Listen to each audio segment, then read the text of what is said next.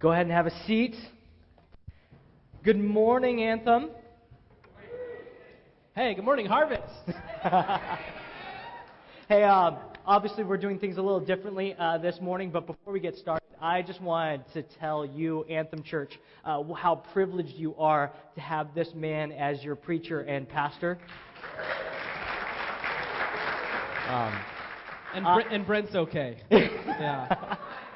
No, but thanks, Josiah. No, uh, uh, I'm thankful for him. I, I think uh, he is a closer, better brother to me in this community, and there's not a pastor in town that I look up to more than I do Bert. So, uh, really thankful that you guys are with us this morning. Thanks, man. I, I honestly, I just uh, not to to placate, but Harvest, you guys have an epic man leading you, an epic team of elders leading you guys so thankful for our relationship. It's fun to be able to do stuff together. Yeah. Um, it sends an amazing signal to our city that we're willing to throw in together for stuff like this, and, and I love being a part of it. It's good stuff. So for Christmas Eve, obviously, we're doing something a little different. Um, Bert and I are up here because we, we want to share with you what the Lord's been doing in our hearts this Advent series. So uh, maybe not so preachy, uh, but more conversation. Uh, same Bible, uh, same Holy Spirit at work. Uh, no question on that. Uh, but maybe just a little different opportunity for us to, uh, to gather around uh, God's Word. More, more like sitting in the living room and talking about Jesus. Sound, sound good? So if you have a Bible, open up to Luke chapter 2. Open up to Luke chapter 2. We're going to be reading a portion of chapter 2 this morning. And throughout history, we, we get little glimpses here and there of God's attitude towards us. Sometimes explicitly, sometimes a little bit under the radar. It, we get answers to questions like who does God want to bless? How does he show his heart, his will, his purpose? And the birth of Jesus is one of those great moments in history that we get to see God's heart for humanity. God wants us. He's on a mission to redeem, to reconcile, to heal, to restore humanity and all creation. And the birth of Jesus is one of those massive signs, if not the biggest massive sign that God, He has not written us off. Right? He has not written us off, but He is pursuing us. He has not forgotten His creation, but rather humanity is still that, that central focus of His redemptive work. And that's cause for celebration. That's why today in our Advent readings today is rejoice. We wanted to culminate, culminate with rejoicing in our salvation together. And written into the story of Jesus' birth is a picture of God's true desire, a powerful statement of, of who God wants in his kingdom and the types of people he goes after. And so, so Luke, uh, Brent is going to read portion of, of Luke, and I want you to pay attention to, to where this part of the story focuses in on. Luke chapter 2, verses 8 through 14. In the same region, there were shepherds out in the field, keeping watch over their flock by night. And an angel of the Lord appeared to them. And the glory of the Lord shone around them, and they were filled with great fear. And the angel said to them, Fear not, for behold, I bring you good news of great joy that will be for all the people. For unto you is born this day in the city of David a Savior who is Christ the Lord. And this will be a sign for you.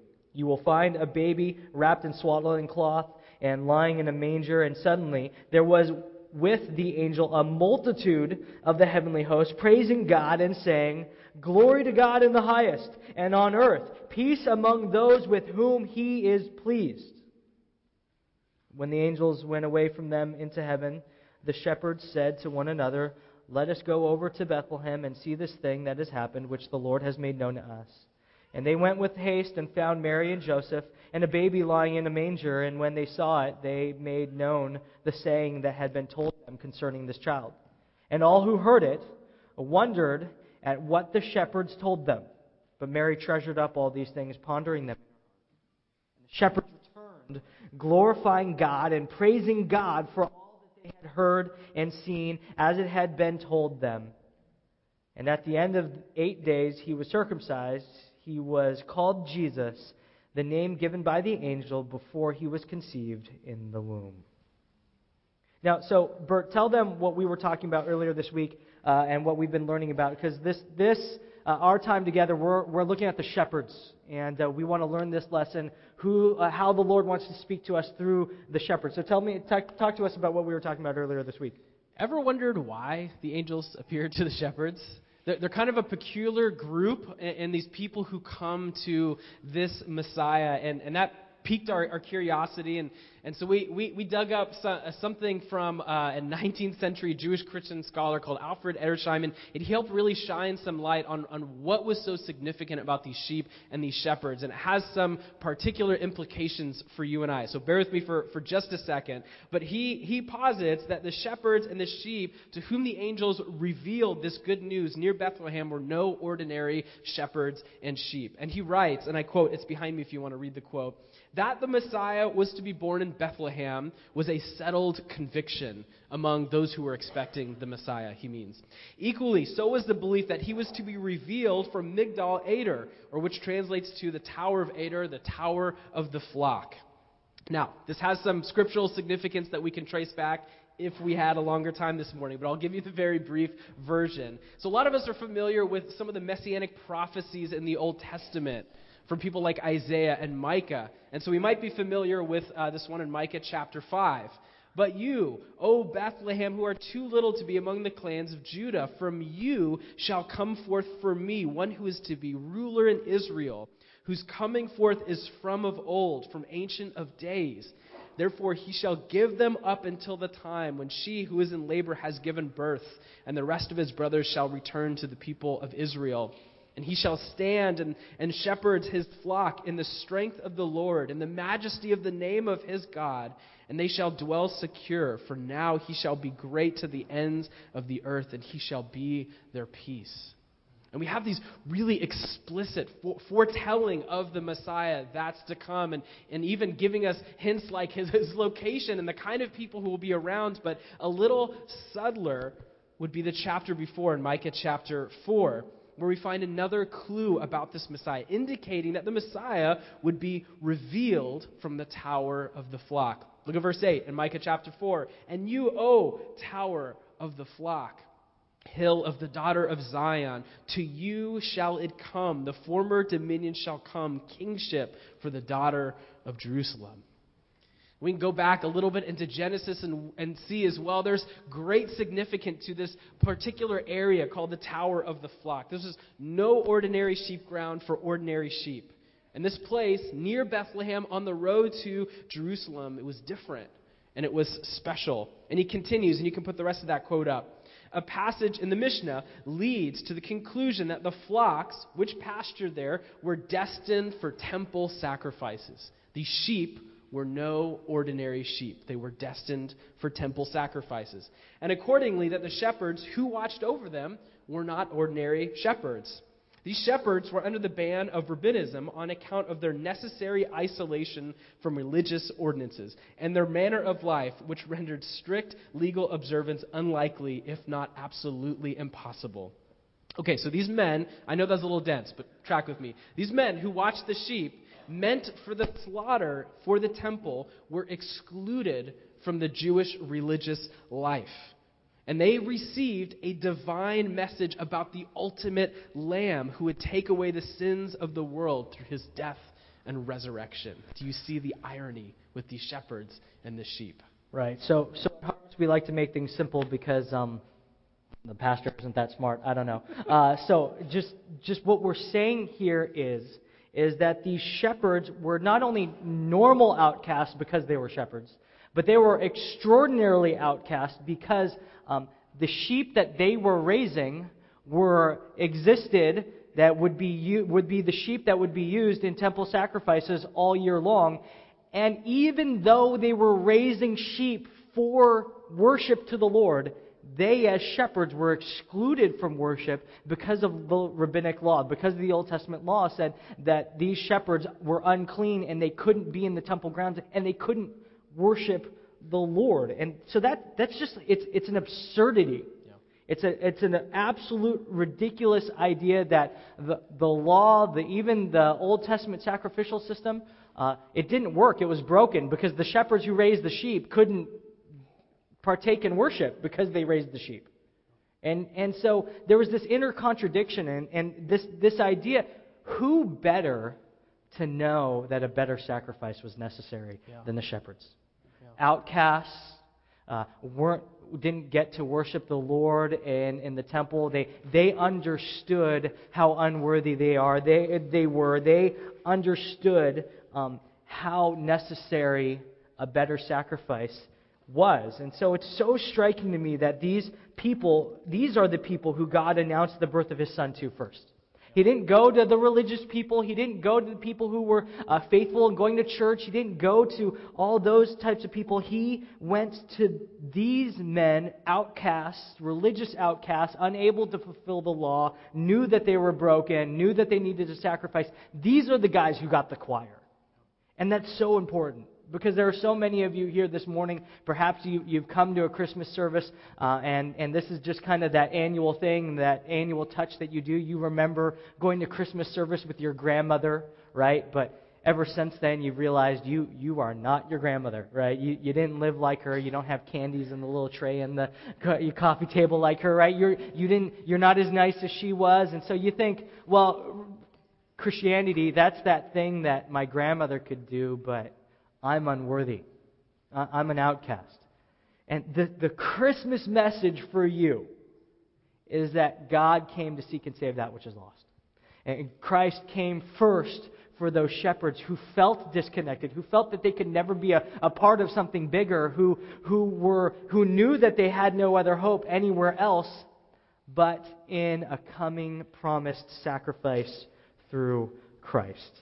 And, and so that, that's why this shepherd thing is so important for us. Yeah, I mean, they were unclean, banished men. They would have not been able to walk in the temple, but God came to them.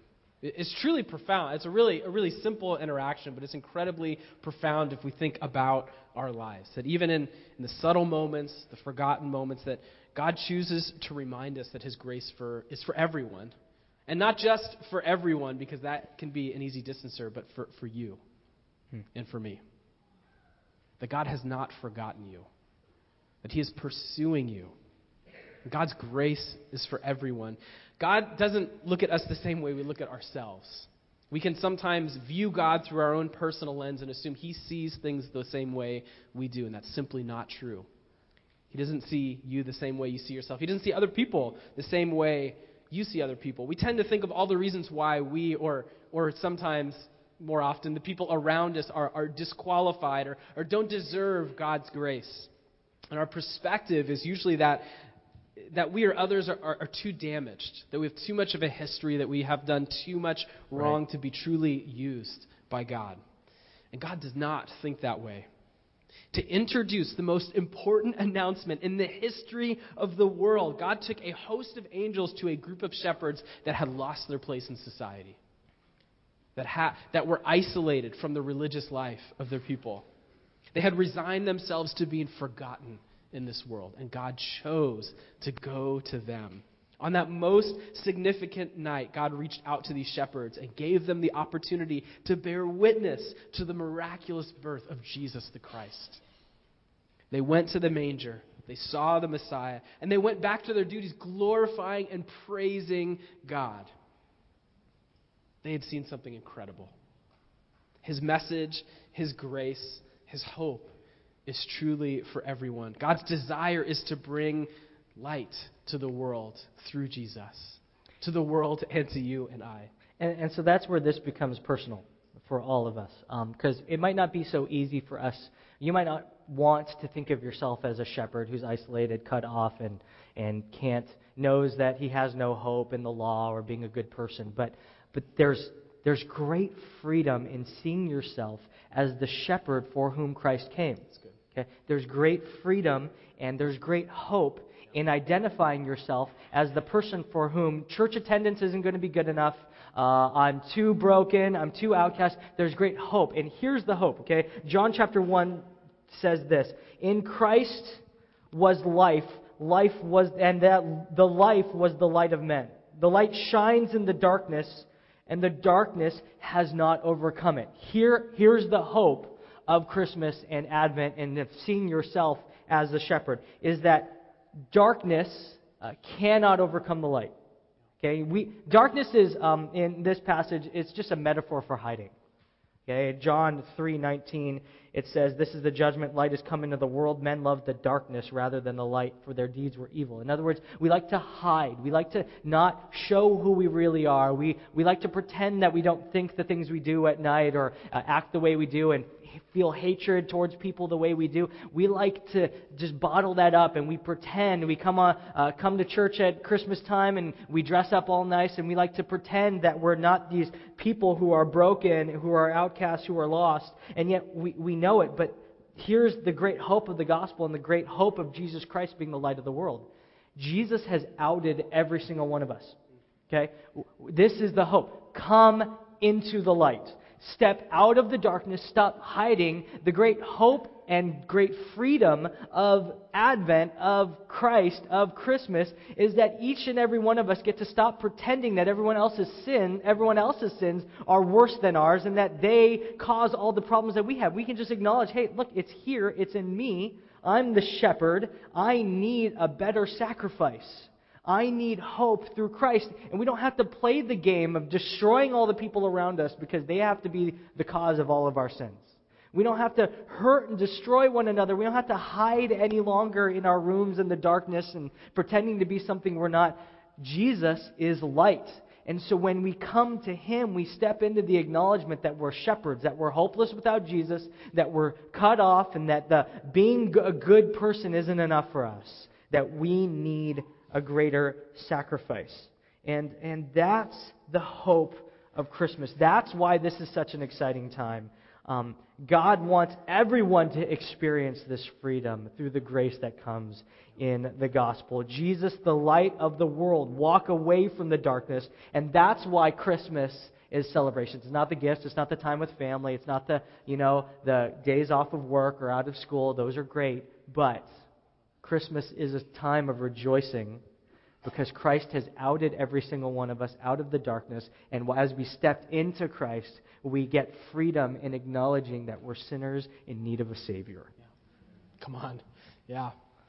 I mean, the bottom line is no matter what your relationship with Jesus looks like, whether you're, you're a veteran following Jesus for, for decades and decades, or you got dragged here by family.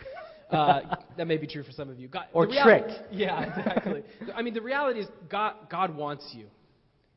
Like, He doesn't just put up with you, He, he wants you. You're desirable to the Father.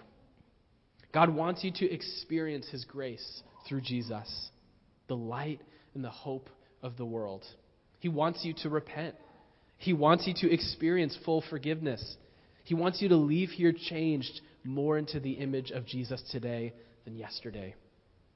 God chose to reveal the good news of Jesus' birth to lowly outcasts, demonstrating his pursuit and grace for you and me and all of humanity. So, why, why rejoice? Why do we land on, on this theme of rejoicing for today, for Christmas Eve? We rejoice because God wants us. He wants you and me, not because of anything you've done, not because of how awesome you think you are, or not because of everything you haven't done, but because He created you and you're desirable to Him.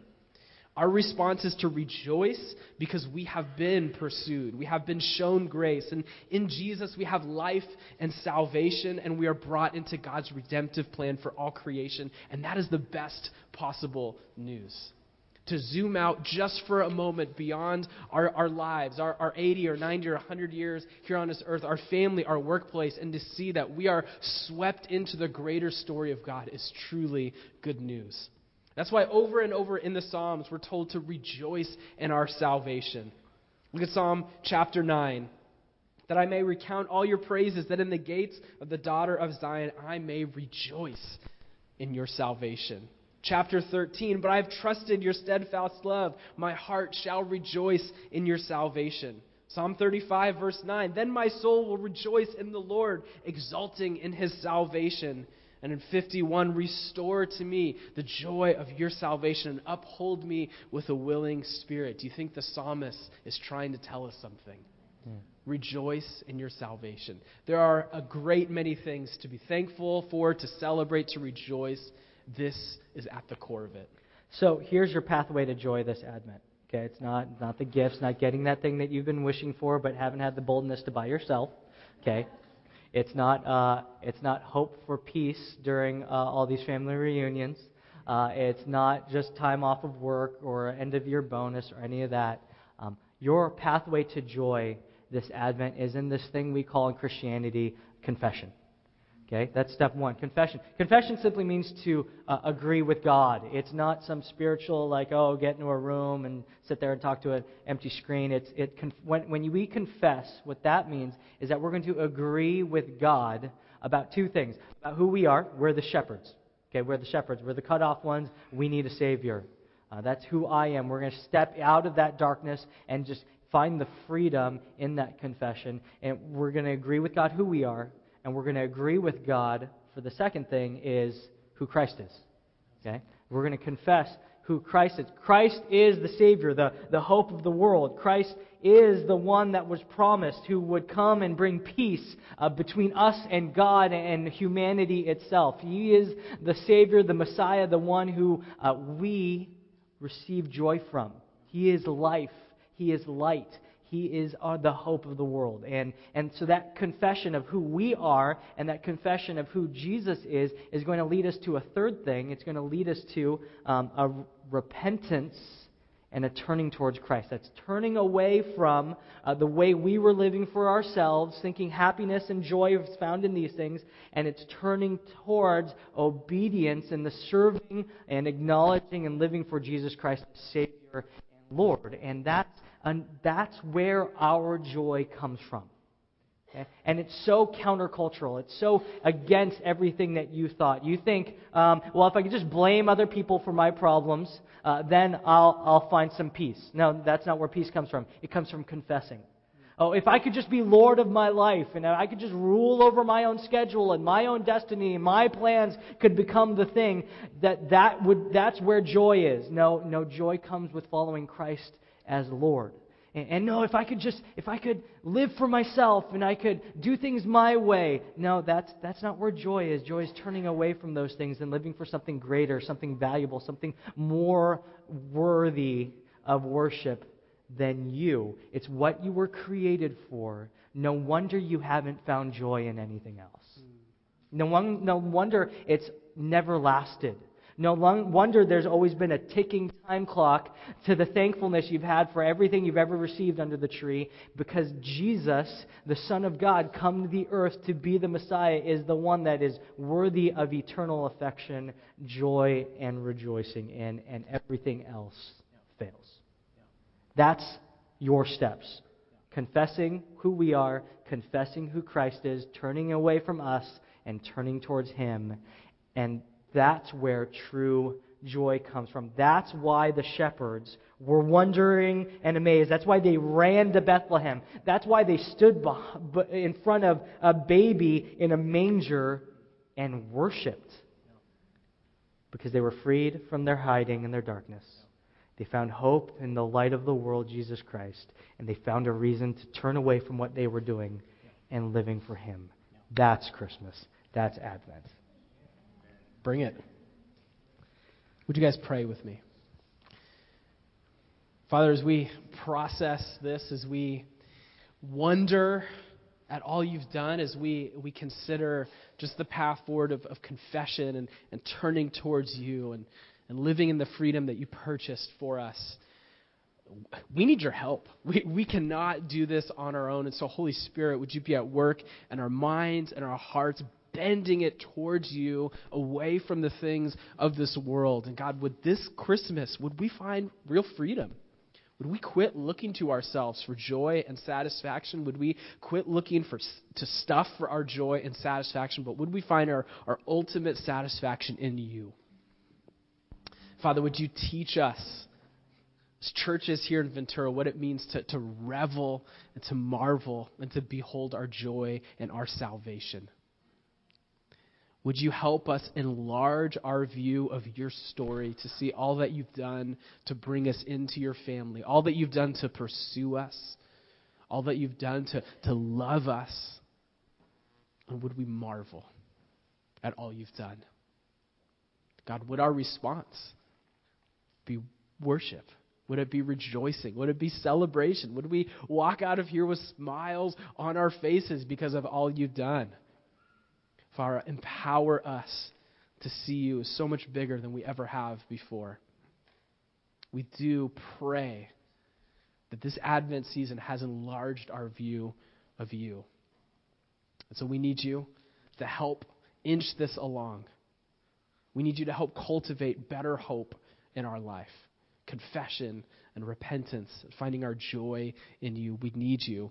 But first and foremost, we say, as two churches gathered here, we're ready for it. And as we take a few minutes to respond, would you be at work in our hearts? Mm-hmm. We're ready. We want the change that you bring. And so would you bring it as we respond to what you've already done? In Jesus' name, amen. Let's stand and worship together.